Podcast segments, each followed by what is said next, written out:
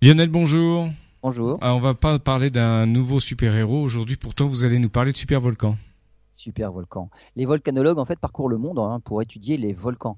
Mais certains volcans sont gigantesques et ils font partie d'une catégorie spéciale qu'on appelle les super volcans.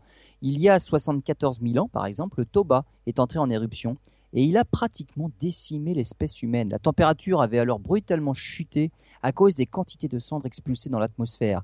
Pour comparaison, en 1990, l'éruption du Pinatubo avait fait baisser les températures d'un dixième de degré après avoir envoyé dans l'atmosphère 10 km3 de cendres.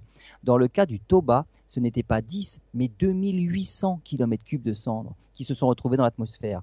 Alors la question est, qu'est-ce qui transforme un simple volcan en supervolcan? Il semblerait qu'un paramètre important serait d'origine externe au volcan et pas seulement interne, au niveau de la chambre magmatique.